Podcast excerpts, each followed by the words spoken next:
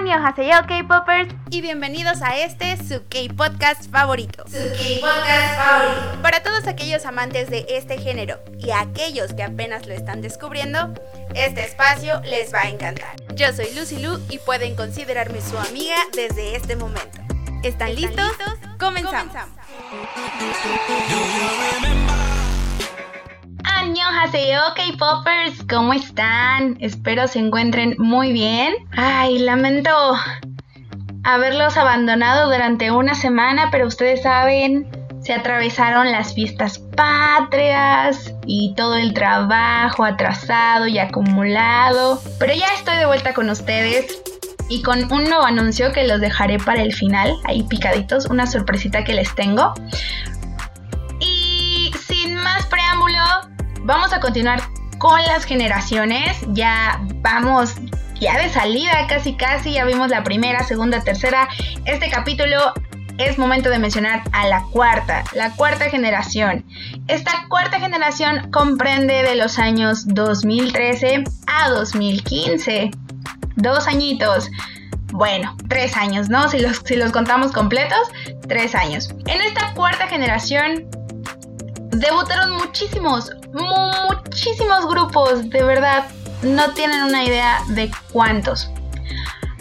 Algunos de estos ya ni figuran, ya se disolvieron, ya no hay noticias sobre ellos, ya no sabemos qué onda, la verdad. Pero hay muchos otros que siguen, siguen dando de qué hablar, siguen sacando excelente contenido y los disfrutamos cada vez más.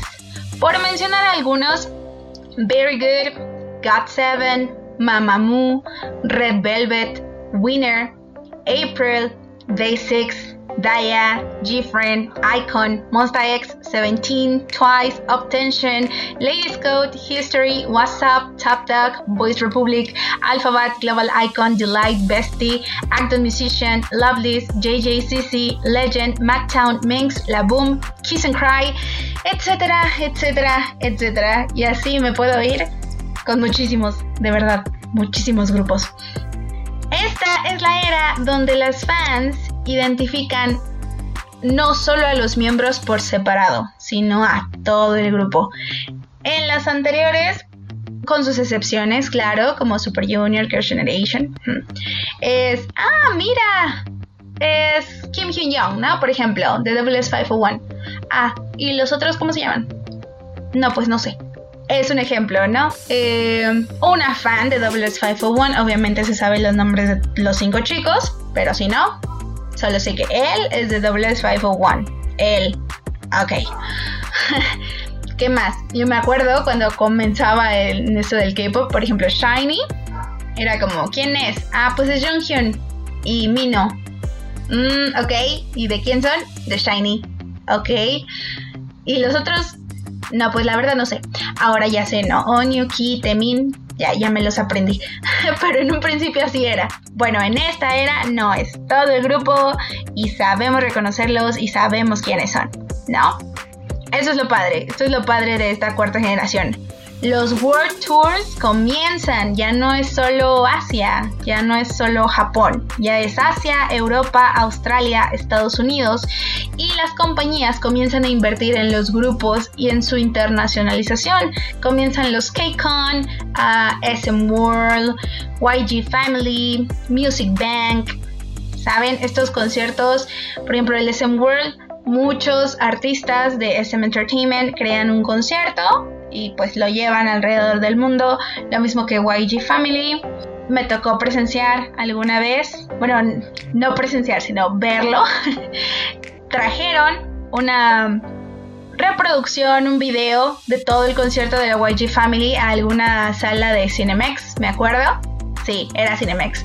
Y fui con unas amigas, y dije, vamos a ver a la YG Family. Y lo vendieron todo muy bonito, ¿no? El video, el lightstick, estas light sticks que te venden, que vas a la feria y brillan, pero pues todas estábamos súper encantadas porque tenía una, una calcomanía que decía YG Family, eh, una pequeña pulsera que igual decía YG Family y los nombres de, de grupos de YG y todo el concierto estuvo, estuvo muy padre.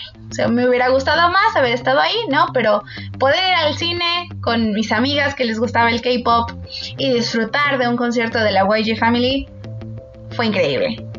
Una de las mejores experiencias de mi juventud. Muy bonito. y luego pues vino el Music Bank aquí en México, el concierto que les comentaba hace el podcast anterior. Aquí también recuerdo el primer concierto que también les comentaba. Mi primer concierto de K-Pop en México fue en el José Cuervo y fueron los chicos de You Kiss. Sí, estuvo increíble. Antes de ellos, pues ya había venido Shea Junsu de TVXQ y también miembro de JYJ. Vi, también vinieron los Super Junior, a ellos sí los fui a ver a la Arena Ciudad de México, igual con una amiga. Ellos ya han venido en otra ocasión, pero yo fui a la primera nada más. Increíble. Todas las experiencias. Super padres. En el José Cuervo no era tanta gente. O bueno, porque el recinto no era tan grande. Hubo quienes se quedaron afuera. Nada más porque la música se escuchaba hasta afuera. Pero no es lo mismo, no es lo mismo escuchar nada más desde afuera y y lo disfrutas porque estás con amigas, ¿no? Con gente que también les gusta, pero haberlos visto tan de cerca, sus pieles tan blancas, tan lisitas, tan guapos ellos, una delicia. Y el de Super Junior, al contrario, pues era más grande. La Arena Ciudad de México es un recinto enorme. Me tocó casi hasta arriba. Hasta arriba no, todavía había como tres espacios grandes de gradas arriba de mí, pero sí estaba arriba. Pero las pantallas lo hicieron una experiencia completamente diferente. La energía de los chicos de Super Junior también. La presentación. Si ustedes ven un concierto de cualquier grupo idol de K-pop en YouTube, se darán una idea de lo que me refiero. Y yo creo que cualquier concierto, ¿no? Cualquier experiencia es increíble porque es tu artista, porque estás deseando verlo, vas con esa, ese sentimiento, ese, esa emoción de decir, ah, lo voy a ver, no puede ser digo, cuando es un artista mexicano pasa, no siempre están los recursos, ¿verdad? Ni el tiempo, pero cuando es un artista extranjero, un artista internacional, es como de, ¡ah, no puede ser! Es increíble porque quién sabe cuándo vuelvan a regresar. Y dicho y hecho, Super Junior vino, ¿qué? ¿Cuántos años tenía? en el... ¡Ay! Tenía 17 años Sí, 17 años, 17, 18 años por ahí. Vino hace 6 años, imagínense, 2014. Y después regresó en el 2018, 4 años después. Entonces, quién sabe cuándo volvería a Super Junior. Igual y año tras año tras año, pero no, imagínense, se tardó 4 años. Y en este último no pude ir, entonces si no hubiera ido al primero, igual y nunca hubiera vivido la experiencia de ir a ver a Super Junior. Yukis igual, o sea, vinieron, los fui a ver, fue increíble. Y ya no, ya nunca más regresaron. Pero imagínense, si no hubiera ido a ese concierto, nunca los hubiera visto en vivo a los Yukis. Pero bueno, de eso se trata esta cuarta generación. Esta es la generación de aquellos grupos con peso, de aquellos que liberan el rumbo que tomará el K-Pop en los próximos años. Y sí, porque algunos o más bien todos los que voy a nombrar, siguen trabajando, siguen dando excelentes espectáculos, componiendo canciones, presentando muy buen material. Y imagínense, debutaron hace 7, 6 años y siguen. Y yo creo que les da para más. Comparando, por ejemplo, Super Junior, que debutó en el 2005, es 2020 y siguen trabajando. 15 años, a estos chicos les falta muchísimo más. Entonces, vayamos allá y comencemos con el primer grupo, que son los chicos de GOT7. GOT7 son 7 chicos de diferente procedencia, 4 de ellos surcoreanos, uno de China, uno de Tailandia y uno de Estados Unidos. El nombre del grupo es heredado de la banda anterior a la que pertenecía uno de los miembros de JYP Entertainment, con la herencia del nombre se quiso transmitir los valores de lucha y de unión que caracterizaban a aquella formación. Este es un dato muy bonito de este grupo, bueno, del nombre del grupo, del significado. El nombre era originalmente God Six, JYP, Park Ji-young, cuenta que a principios de la creación de la empresa, su primer grupo pasaba por muchas dificultades, a la empresa y el primer grupo, debido a la falta de dinero y de la infraestructura. Sin embargo, los cinco miembros de GOD, del grupo GOT y JYP, se forman seis, siempre se decía que por complicadas que fuesen las cosas, siempre caminarían juntos hacia el futuro. De ahí GOT6. JYP deseaba plasmar ese recuerdo y espíritu de lucha en su nuevo grupo. Y entonces los chicos heredaron el nombre de GOT7, los sentimientos de GOD y de JYP. Tener la fortuna de permanecer juntos para siempre y hacerse camino a su futuro. Qué bonito. Significado del nombre GOT7. Es una boy band de origen surcoreano. Son siete miembros, como les comentaba, cuyo debut fue el 16 de enero del 2014 con el lanzamiento de la canción Girls, Girls, Girls. Posteriormente publicaron eh, el primer video, Got It, que les llevó a alcanzar la primera posición en la lista de popularidad estadounidense Billboard Top World Albums Chart. El 22 de octubre de ese mismo año debutaron en Japón con el lanzamiento del primer sencillo Around the World. Hasta esta fecha, estos chicos de GOT7 siguen trabajando y son sensacionales. Si les da la curiosidad, vayan a buscarlos en sus nuevas canciones, sus nuevos sencillos como Eclipse y Not by the Moon. Y por separado también pues tienen sus, sus trabajos.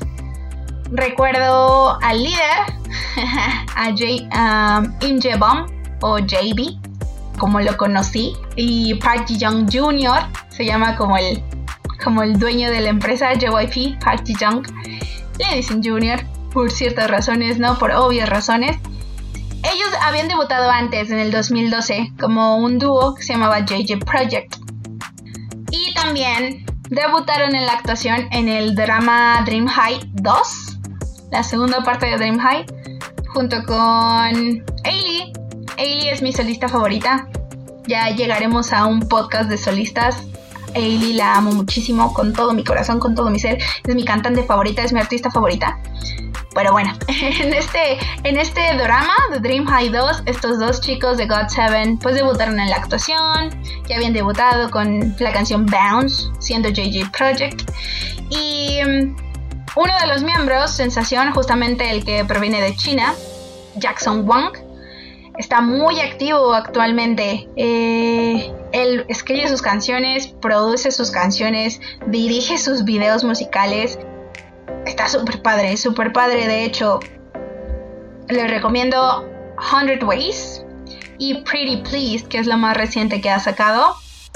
Él, los videos son completamente diferentes. Las historias, o bueno, la trama del video, la historia, igual, son completamente diferentes y de alguna manera se complementan. Chuladas, chuladas de videos, chuladas de canciones. Jackson Wang me ha sorprendido enormemente. Está guapísimo también. Por ahí si, si me siguen en Facebook algunos, porque del podcast, de la página del podcast, ¿verdad? Lo refiere al, al Facebook. Luego comparto, comparto por ahí fotos de, del pequeño Jackson. Buenísimos los chicos de God7. Yo los sigo en la mira, sigo descargando sus canciones, son muy buenos, son buenísimos todos ellos. Vale, sigamos con la siguiente agrupación, Monster X. Mm, Monster X, así se pronuncia en coreano, Monster X en Japón, Baolong X en China. ¿Qué significa? El mon de Monster es mi, está en francés. Mon.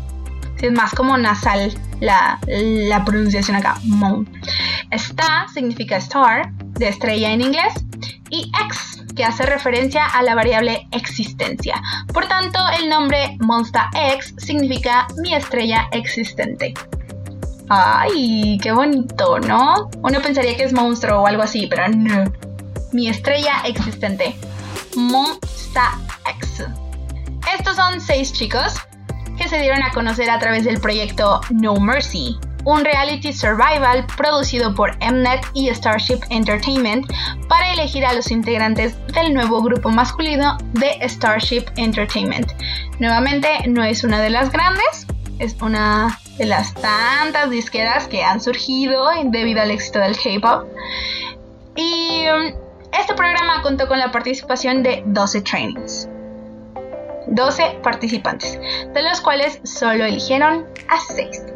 En la conferencia de prensa del programa, K-Will y Hyorin, K-Will es un solista muy querido, muy talentoso, y Hyorin es una vocalista, pertenecía al grupo Sistar, actualmente trabaja en solitario, fueron dos de los mentores que explicaron que los trainees trabajarían en equipo con varios artistas, como fueron Rhymer, Sunny, Giri Boy, Genius Nonchunk, que son especializados en lo que pues es baile, canto, rap y pondrían a prueba sus habilidades para llegar a tener un puesto en el grupo, en el nuevo grupo que iba a debutar.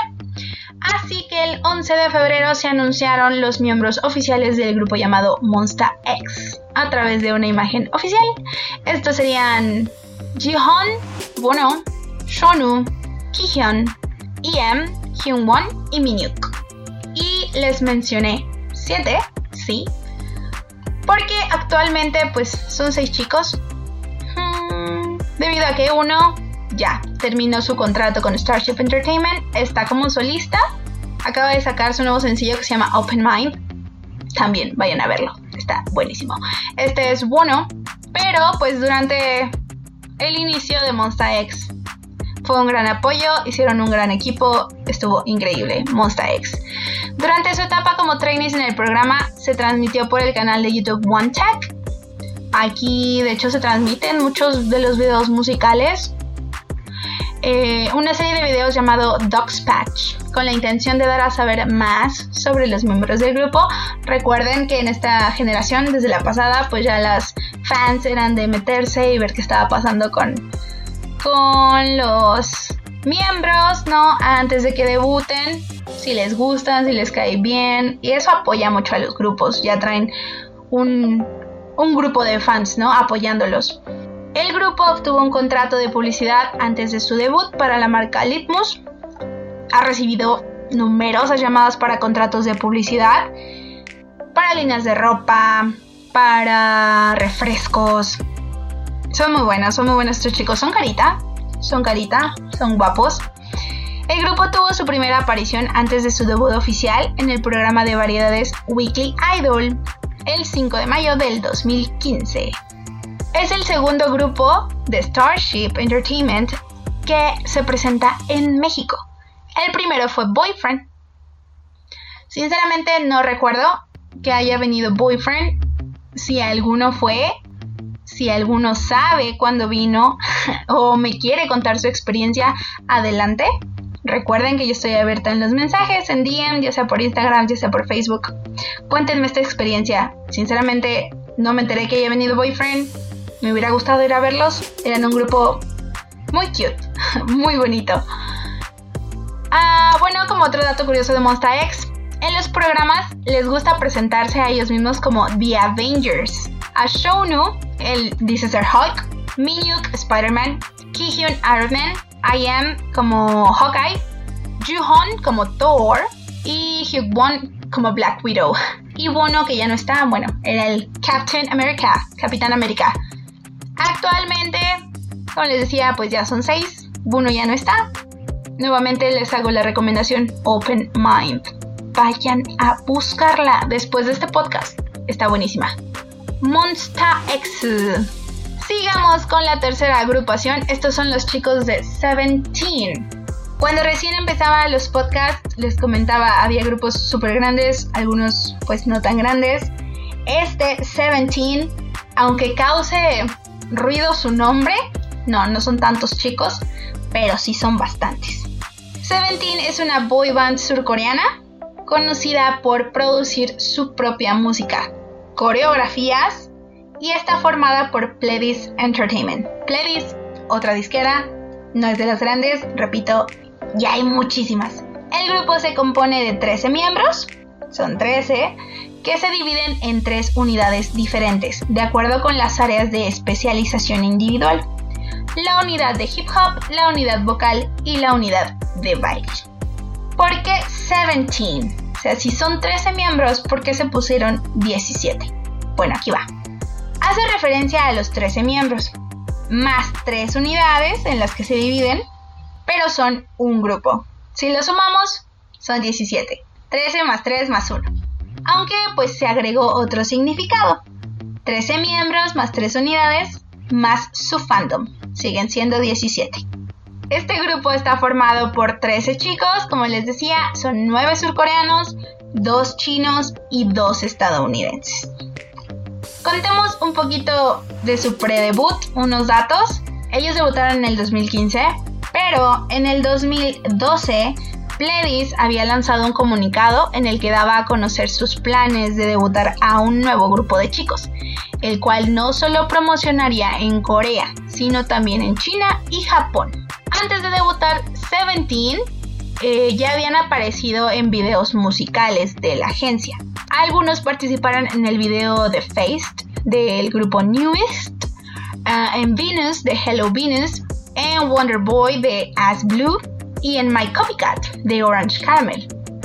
Ay, no puedo reconocerlos en los videos, créeme. He visto estos videos muchas veces, sobre todo Face, y no, no los reconozco. Me pasó lo mismo con BTS cuando veía el video de Yokon de I'm the One. No, es muy difícil, es muy difícil reconocerlos, pues porque como bailarines no tienen toda esta producción ya como artistas, ¿no? El maquillaje, los cabellos de color, no, entonces es muy difícil, pero ahí están. Eh, así como aparecieron en videos musicales, fueron bailarines en varias presentaciones como A Midnight Summer, Night Sweetness de Sunny con Rania y You and Me de Rania igualmente. O sea, salieron en MPs y durante las presentaciones en vivo fungían como bailarines. Esto fue en julio del 2012. Se anunció que debutarían en el 2013, pero pues no fue hasta el 2015. Originalmente Seventeen era una boy band de solo 5 miembros llamada Tempest y que incluía a Jihoon, Doyoon, Songchol, Yusang y Jungwon, quienes posteriormente formaron parte de Seventeen, o sea, como que se unieron a la agrupación, lo mismo que God7, eran JJ Project, dos de ellos se unieron a los demás chicos para formar God7, aquí igual Tempest, son cinco que se unen a los 13 para formar a Seventeen. Mm, mm, mm. Les traigo algunos datos curiosos también. Es que hay muchos datos curiosos de los grupos. De verdad, hay que dedicarse solo a uno, ser fan solo de uno. Pero a mí como me encanta el K-pop en general y pues me gusta saber un poquito de todo, como chile mole sale, ¿verdad? Aquí les traigo algunos datos curiosos. Eh, uno de los miembros, es quien compone todas las canciones de Seventeen. Si han escuchado la de Nice, que fue muy popular por ahí del 2016, 17, sí aprendérsela, wow. Y lograr la sincronización como grupo, si hacías dance cover, también, wow. Buenísimos todos ellos. Hoshi y Dino son los encargados de armar la coreografía de las canciones. Actualmente, Hoshi y Sukwan eh, tienen un programa llamado Hoshi and Sukwan Andromeda. Son los MCs o Masters of Ceremonies y invitan a diferentes miembros del grupo para hablar de distintos temas. Tienen muy buena audiencia.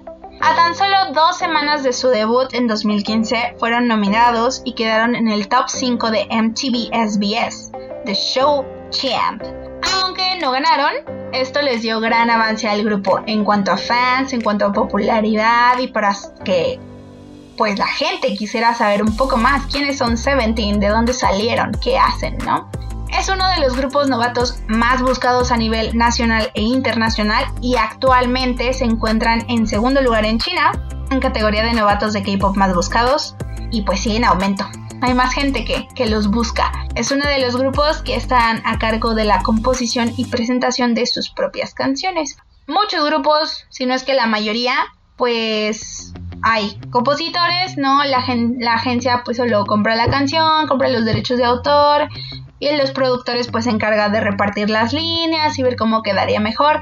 Aquí en este grupo, ellos solitos escriben sus canciones, montan su coreografía y deciden qué canta quién están a cargo de eso, de la composición de las mismas. Todos los miembros del grupo recibieron un anillo con su nombre grabado que simboliza la unión entre los miembros y la autenticidad de cada uno de ellos, ya que solo los que recibieron los anillos fueron nombrados como miembros oficiales del grupo. Los miembros comentaron que se sienten muy agradecidos de Boa y de Shiny, ya que se encontraron en los programas musicales con ellos y ambos les dieron palabras de aliento y consejos Incluso comentaron que lograron ver sus ensayos.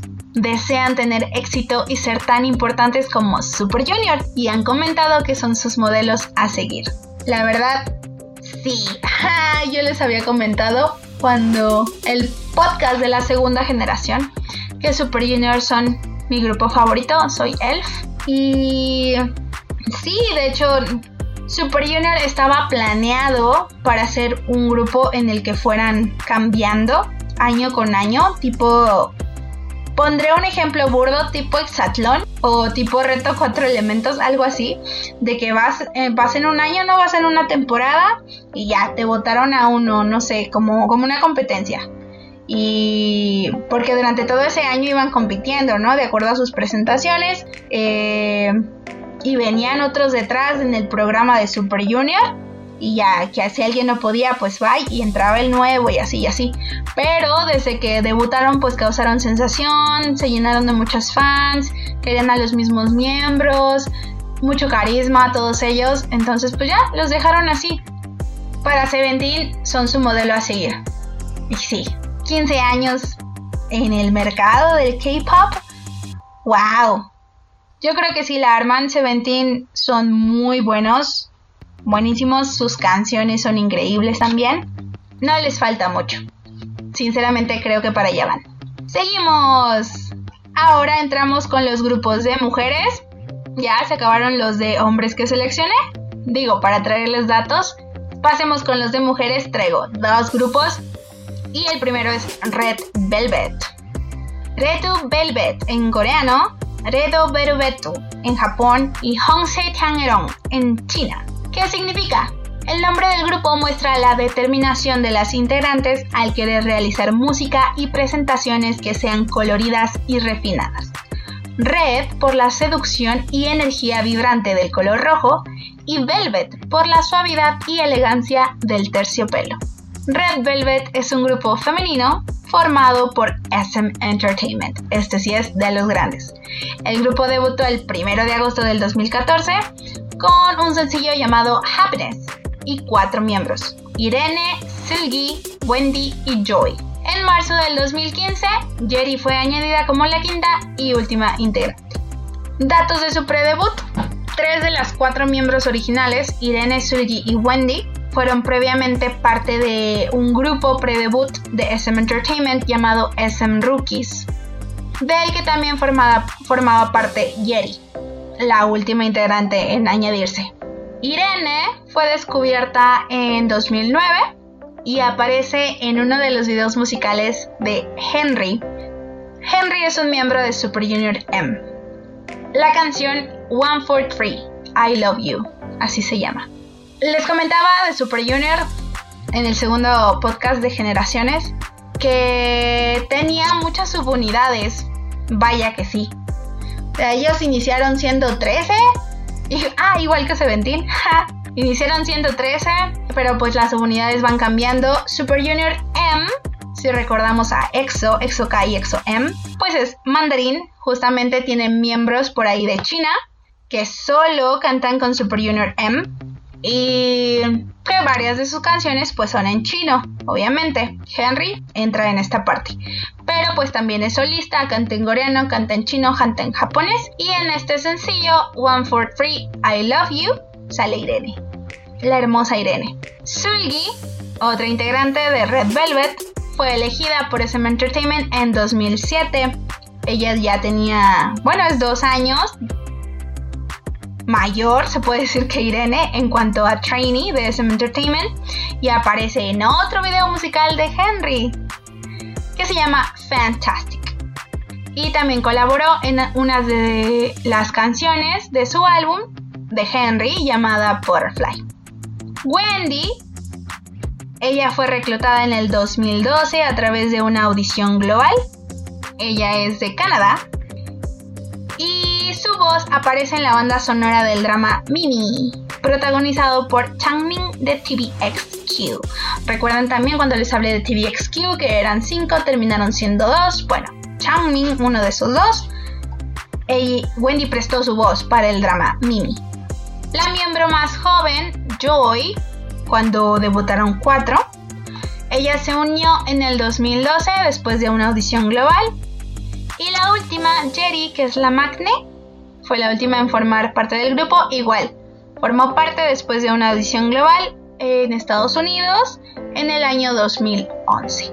Como parte de SM Rookies, varios clips de Irene, Sulgi y Wendy fueron liberados en la cuenta de YouTube de SM Entertainment y entonces pues empiezan las fans, ¿no? A cuchichear ahí, a rumorear, a decir ¿Estas chicas quiénes son? ¿Acaso va a debutar otro grupo? No lo sé. Esto fue en verano del 2014 y pues... ¡Pum! El primero de agosto del 2014 debuta Red Velvet. Con la incorporación de una chica desconocida, esta Joy. O sea, primero liberaron a los, los cuatro, los tres clips de Irene, Sulgi y Wendy, después a Joy. Es cuando SM anuncia Red Velvet después de 5 años de que había debutado FX. O sea, pasó un largo rato desde FX hasta que SM volviera a sacar una agrupación de chicas, en este caso Red Velvet. Y desde su debut, este grupo ha obtenido éxitos y reconocimiento continuo. El primer álbum, o puede decir sencillo, que de verdad pegó fue Ice Cream Cake encabezó la lista de álbumes de Gaon a principios del 2015. Lo mismo sucedió con sus álbumes de Red, otros mini álbumes, The Velvet, Russian Roulette, ambos en el 2016, Rookie en 2017. Todos ellos alcanzaron un primer lugar en, el, en la tabla de los álbumes de Gaon. The Red Rookie y The Red Summer en el 2017 encabezaron los Billboard World Albums y con el lanzamiento del segundo álbum del estudio Perfect Velvet se convirtieron en el grupo de chicas de K-Pop con la mayor cantidad de álbumes en la lista y empatando con otros, otros álbumes de K-Pop. Red Velvet recibió el premio al mejor nuevo artista en los Golden Disc Awards y en los Seoul Music Awards, y además de premios por sus coreografías como los Melon Music Awards y los Mnet Asian Music Awards, los MAMA que se hacen cada año. Y para resumir, Mnet Asian Music Awards, MAMA. Desde su debut y a la integración de Jerry, sería contando 5, cada integrante es reconocida por un color y una fruta. A Irene se le conoce como el color rosa, rojo y la sandía. Sulgi es amarillo, naranja y la piña. Wendy es azul celeste y la naranja, o sea, la fruta. Joy es verde, aqua y el kiwi. Y Jerry es violeta lila y es una uva. Todas sus canciones principales están conectadas e intercaladas con su concepto principal, Red para sus temas alegres y enérgicos, mientras que sus temas suaves y maduros están bajo el concepto de Velvet. El primer mini álbum de Red Velvet Ice Cream Cake, como les decía, arrasó en las listas musicales y no solo en Corea del Sur, sino también en Singapur, Tailandia, Indonesia, Japón, China, entre otros. Celebrando el lanzamiento de su primer mini álbum Ice Cream Cake, las chicas realizaron un evento en el cual jugaron el videojuego Superstar is in Town con sus fans. Si no lo han descargado, está buenísimo. Es como este el Piano Magic. No sé cómo se llama, donde le tienes que dar de acuerdo a, cómo te vaya apareciendo la nota para que no la pierdas. Así igual, este juego de Superstar is in Town está muy divertido. Eh, la coreografía de Happiness de su canción debut fue creada por la famosa coreógrafa japonesa Dakochi Ayako, quien ha trabajado anteriormente con Boa y con Girls' Generation. Y después del lanzamiento del video de Happiness, aquí sucedió algo muy... Bueno, hay dos situaciones con su debut, con Happiness. Lo primero es que debutan con este con esta canción toda colorida y toda de niñas cute, porque literal va muy movida, es como la la la la la la la la la así, pero toda muy alegre, toda muy vibrante, ¿no? Y sale esa y después regresan con un sencillo, un cover de recuerdan el podcast de la primera generación, el grupo SES, un grupo de chicas. Bueno, regresan con un cover de una canción de ellas que se llama Be Natural o Sé Natural. Y vienen con una imagen más madura, más sensual, más sexy. Madura y sexy. Porque salen con traje. Imagínense, o sea, traje sastre. Blusa, corbata. ¿No? Y es como, pues para las fans era, a ver, a ver, espérame, determíname el concepto SM. ¿Van a ser cute o van a ser maduras? Ahí por ahí, ¿no? Y ya, con el paso del tiempo, pues sabemos que les encanta, les encanta jugar, les encanta jugar con nuestra mente a SM y a las chicas, porque les queda bien todo. Pueden ser cute, pueden ser maduras, pueden ser rudas, todo. Son perfectas esas mujeres. Y otra situación con su canción de Happiness es que cuando se transmitió, los medios japoneses informaron que el video hacía referencia a los bombardeos de Hiroshima y Nagasaki. Esto porque durante todo el video está como mezclado, hay como una serie de collage, imágenes así al azar, pero sí, sí aparecen así, o bueno, cuando debutó me acuerdo que sí lo vi, lo vi la primera vez, sí aparecía por ahí alguna explosión o este típico hongo, bueno, no típico, más bien este hongo nuclear, ¿no? La, la nube que se formaba sí aparecía por ahí. Pero pues SM tuvo que dar declaraciones diciendo que pues el director nada más había incluido imágenes para llenar este collage, ¿no? Que no había intención por ahí de hacer referencia a esta situación tan desafortunada. Y pues lo que hizo fue bajar el video, editarlo, reeditarlo y volverlo a subir, ¿no? Para que no hubiera más polémicas ni nada por el estilo. Hay muchas cosas también. Hubo por ahí temas con su nombre, con Red Velvet.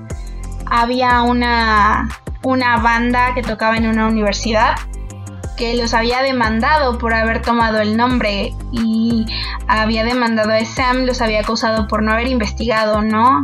A fondo, quien ya hubiera, quien ya tuviera el nombre. Sin embargo, pues, de acuerdo a investigaciones, pues esta, esta banda de universidad no tenía registrado, no tenía los derechos del nombre, entonces pues ya llegaron a un acuerdo verbal de, ¿sabes qué? Pues yo lo voy a usar, yo sí lo tengo registrado, ¿no? Las chicas están registradas como Red Velvet. Y pues ya se llegó a un acuerdo con la banda, quienes estuvieron de acuerdo que pues las chicas utilizaran el nombre de Red Velvet. Ah, y aquí esta situación con mis bonitas Red Velvet hermosas todas ellas. Sí, todas sus canciones han pegado. Yo me acuerdo que bailé con mis chicas de Alfa Draco, la de Russian, Russian Roulette. Y Happiness. Bueno, perdón, perdón por la pronunciación. Es que en la canción no dicen happiness, dicen happiness. Literal, happiness. Entonces suena gracioso y, y se queda, se queda. Perdón, perdón. Happiness. y Russian Roulette. Sí, la llegué a bailar con ellos.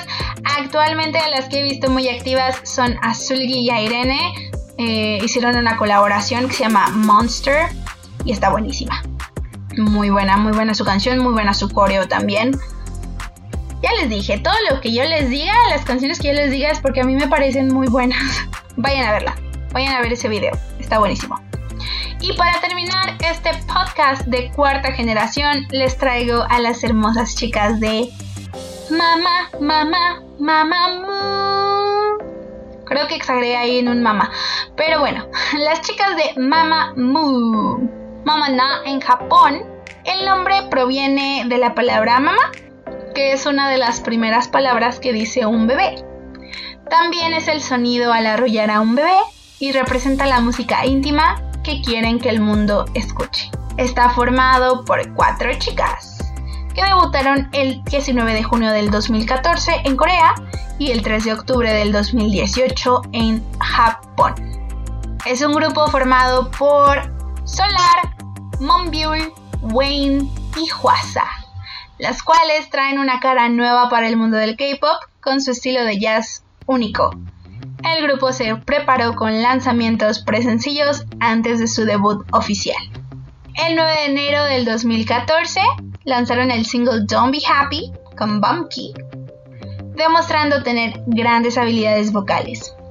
Ah, también lanzaron Peppermint Chocolate el 11 de febrero con la colaboración de K-Will y Huisong como motivo del Día de San Valentín y a finales de mayo lanzaron el audio de la canción Hi Hi Haje Ho, colaboración de un dúo que se llama Geeks, un dúo hip hopero. Y ese mismo día, pues dieron a conocer que estarían debutando a mediados de junio del 2014. O sea, ese mismo año fue de sencillos, sencillos, sencillos y la fecha de debut 19 de junio. El 19 de junio de 2014, Mamamoo finalmente lanzó su primer mini álbum titulado Hello y promocionando la canción Mr. Ambiguous. Ese es su debut, Mr. Ambiguous. Realizaron su primera presentación en el programa M Countdown y lograron entrar al top 10 chart del M Countdown y Music Bank. Así como también lograron entrar al top 10 de varias listas musicales como Mnet, Melon, mmm, Gaon, entre otras. Las chicas tienen aproximadamente el mismo tiempo de entrenamiento, unos 3 años, y todas estaban en un gran grupo. Seguimos, todo esto de que son competencias. Todos los miembros que debutan, competencias, audiciones. Al final de la competencia solo quedaron cuatro seleccionadas, ellas. Y las chicas comenzaron a vivir juntas un año antes de su debut, en el 2013. Wayne y Huasa fueron las primeras en ser elegidas. Ya después, Solar y Monbiol. Y Monbiol es la rapera, un dato muy curioso de ella ella se había preparado para debutar como vocalista y tiene una voz preciosa. Pero, pues para poder debutar en este grupo de Mamamoo, tuvo que aprender a hacer rap. Y también es una de las mejores raperas de toda la industria del K-pop. Es buenísima. Coreógrafa, cantante, rapera. Lo tiene todo. Mamamoo también participa en las ideas para sus comebacks, además de colaborar con la mayoría de las veces con las letras composiciones de sus canciones. Y me encantan porque son el único grupo que conozco que invitan a sus fans a participar en sus presentaciones. De verdad, a unirse, a subirse al escenario. Todos son buenísimas. Les hablan, lloran con ellos. Muy bellas, muy lindas. Con un corazón enorme, todas las chicas de Mamamoo. Ellas eh, realizaron un concurso de diseño en su fan café para que los mumus o sus fans, se llama el club de fans de Mamamoo, les diseñaran los vestuarios. Y ellas elegirían solo tres para usar durante las presentaciones en los programas musicales. No conozco ningún otro grupo de K-pop que haga esto. Que les diga a las fans, oye, diseñame un vestuario y lo voy a usar. Ninguno, de verdad. En una presentación en The Show, las chicas invitaron a los Mumus a bailar Mr. Ambiguous con ellas. De verdad, no, o sea, sí hay interacción por parte de los grupos de K-pop, no digo que no, pero es de escenario gradas. Como, ok, a ver, griten, muevan los sticks, algo así. Pero ellas, como, diseñame un vestuario, yo me lo pongo. ¿Te sabes la coreografía? Ven, ven al escenario, baila conmigo. Ese cariño, esa conexión no le he visto en ningún otro grupo de K-pop. De verdad que no. Mamamoo también se encargó de crear la coreografía para su segunda canción, que es Piano Man. Y sí, si las ven en sus, en sus ensayos, se ve esa dedicación, ese deseo porque les costó muchísimo llegar hasta donde están. Ellas mismas, ellas mismas mencionan, y hay muchos videos al respecto, que por ejemplo en los Mama, en los premios Mama, no las querían invitar. Y cuando las invitaron, no les dieron camerino. Entonces hicieron malabares para poder cambiarse ahí en, en los pasillos, ¿no? Imagínense, entre tanto equipo, entre tanto staff, entre otros grupos, ellas se las arreglaron y dijeron, nah, yo voy a dar mi presentación. Y ahora, pues son las, no sé si llamarlas embajadoras eh, de los colores de los Mama, pero cuando sale la, la presentación del logo del año de los premios, ellas usan esos colores para sus vestuarios y se ven bellísimas con lo que se pongan. De verdad que sí. Ay, de verdad que Mamamoo son una imagen de empoderamiento femenino. Todas, todas, todas, todas. Mamamoo representa fuerza, talento, belleza y grandeza. Sí, son un ejemplo a seguir. Se las recomiendo muchísimo también. Actualmente, bueno, la canción más nueva que han sacado se llama Wanna Be Myself y justamente es de empoderamiento y todas son solistas, todas hacen sus coreografías. La solista más destacada hasta el momento es Juasa, es la más escuchada en Spotify, con más reproducciones, con más descargas, con su canción María y Tweet, también muy buena cuando, cuando la sacó. Vayan, corran, corran a escucharlas, a descargarlas, a tomar este ejemplo. También hay videos que les preguntan, oigan, ¿cómo fue su, proceso, no? ¿Qué, nos pueden decir acerca de eso? Y ellas mismas en los conciertos dicen, pues a mí me dijeron, Juasa, por ejemplo, ella dice, a mí me, me dijeron en una audición que cantaba bonito y tenía carisma, pero era fea. Y por eso no me eligieron. Y basándonos en la estética coreana, ya saben, estas caras de, muñequitas perfiladas, blanquitas. Joasa no es así. Ella es esta delgada con músculo, ¿saben? Tipo el cuerpo, lo diré, como cuerpo occidental, tipo Beyoncé o Rihanna, así. O sea, no, no está, no está gorda, pero no está flaca como no está tan delgada como las coreanas, como el, modelo asiático. No, tiene curvas, tiene muslos grandes, jugositos, ¿sabes? E, esta, esta forma curvilínea de cinturita, cadera ancha y piernas bien formadas. Blanquita no, no es, está bronceada. Eh, su cabello de todas obviamente ha cambiado como la estética coreana, ahí sí juegan con el, colores de los, con el color del cabello, pero no tiene miedo de salir sin maquillaje en las cámaras, se hace la ceja alta, mm, cirugía estética, no, para nada, son hermosas, son hermosas todas. y ella está cambiando la tendencia, ¿no? este concepto de belleza que si bien, o bueno, en este momento es un poco chocante en Corea, aquí en Occidente nos encanta, sinceramente. Es una reina, es una reina, la pequeña Juasa. Bueno, y para terminar con este capítulo del K-Podcast de la cuarta generación, les traigo el Aprender Canteando Coreano una canción justamente de Mamamoo que se llama The Calcomany y que significa literal es como calcar. Me suena a calcomanía, pero es plasmar lo que tienes en una superficie en otra. Tipo cuando estás calcando ya sea en madera, ya sea en vidrio, plasmar, tal cual, ¿no? Así se llama la canción de Calcomaní. Y va más o menos así. No wanna even macho, I feel good. No he ganar el macho, I feel good. 이건 좀 위험해 위험해 위험해 나 손을 넘을 것만 같아 너와 나 같이 그린 I feel good 오렌지 핑크 그림 I feel good 조금은 위험해 위험해 위험해도 멈출 수가 없어 나 I feel good Ah, disculparán ustedes eh, que no vaya a tiempo, ¿verdad? No tengo la música y siento que suena un poquito mejor así. La traducción dice, tú y yo besándonos, no ana evil macho, tú y yo besándonos, I feel good, me siento bien.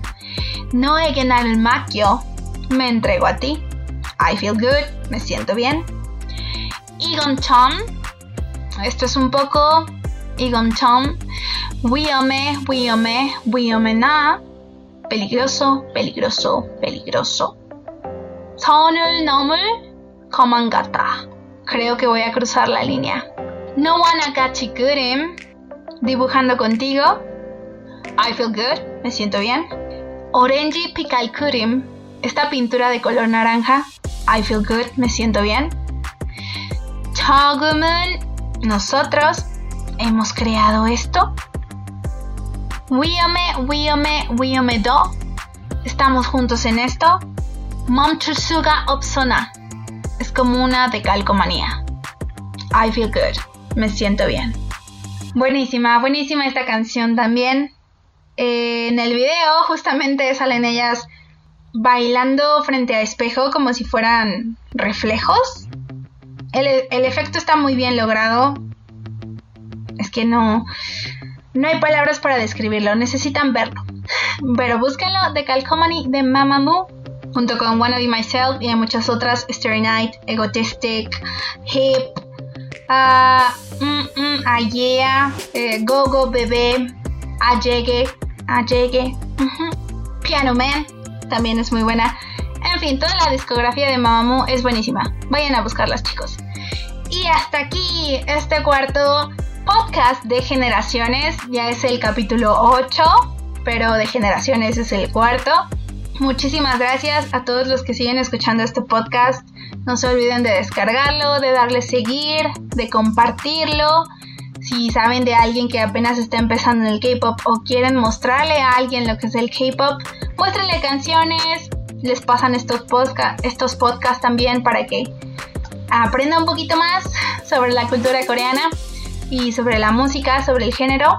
Recuerden seguirme en mis redes sociales, en Instagram como K-Lucilu, en mi Facebook como K-Podcast de Lucy Si me quieren enviar algún mensaje, si me quieren contar alguna experiencia, como les decía, de los conciertos, si me quieren compartir sus frases de canciones o alguna canción, que quieran en aprender cantando coreano.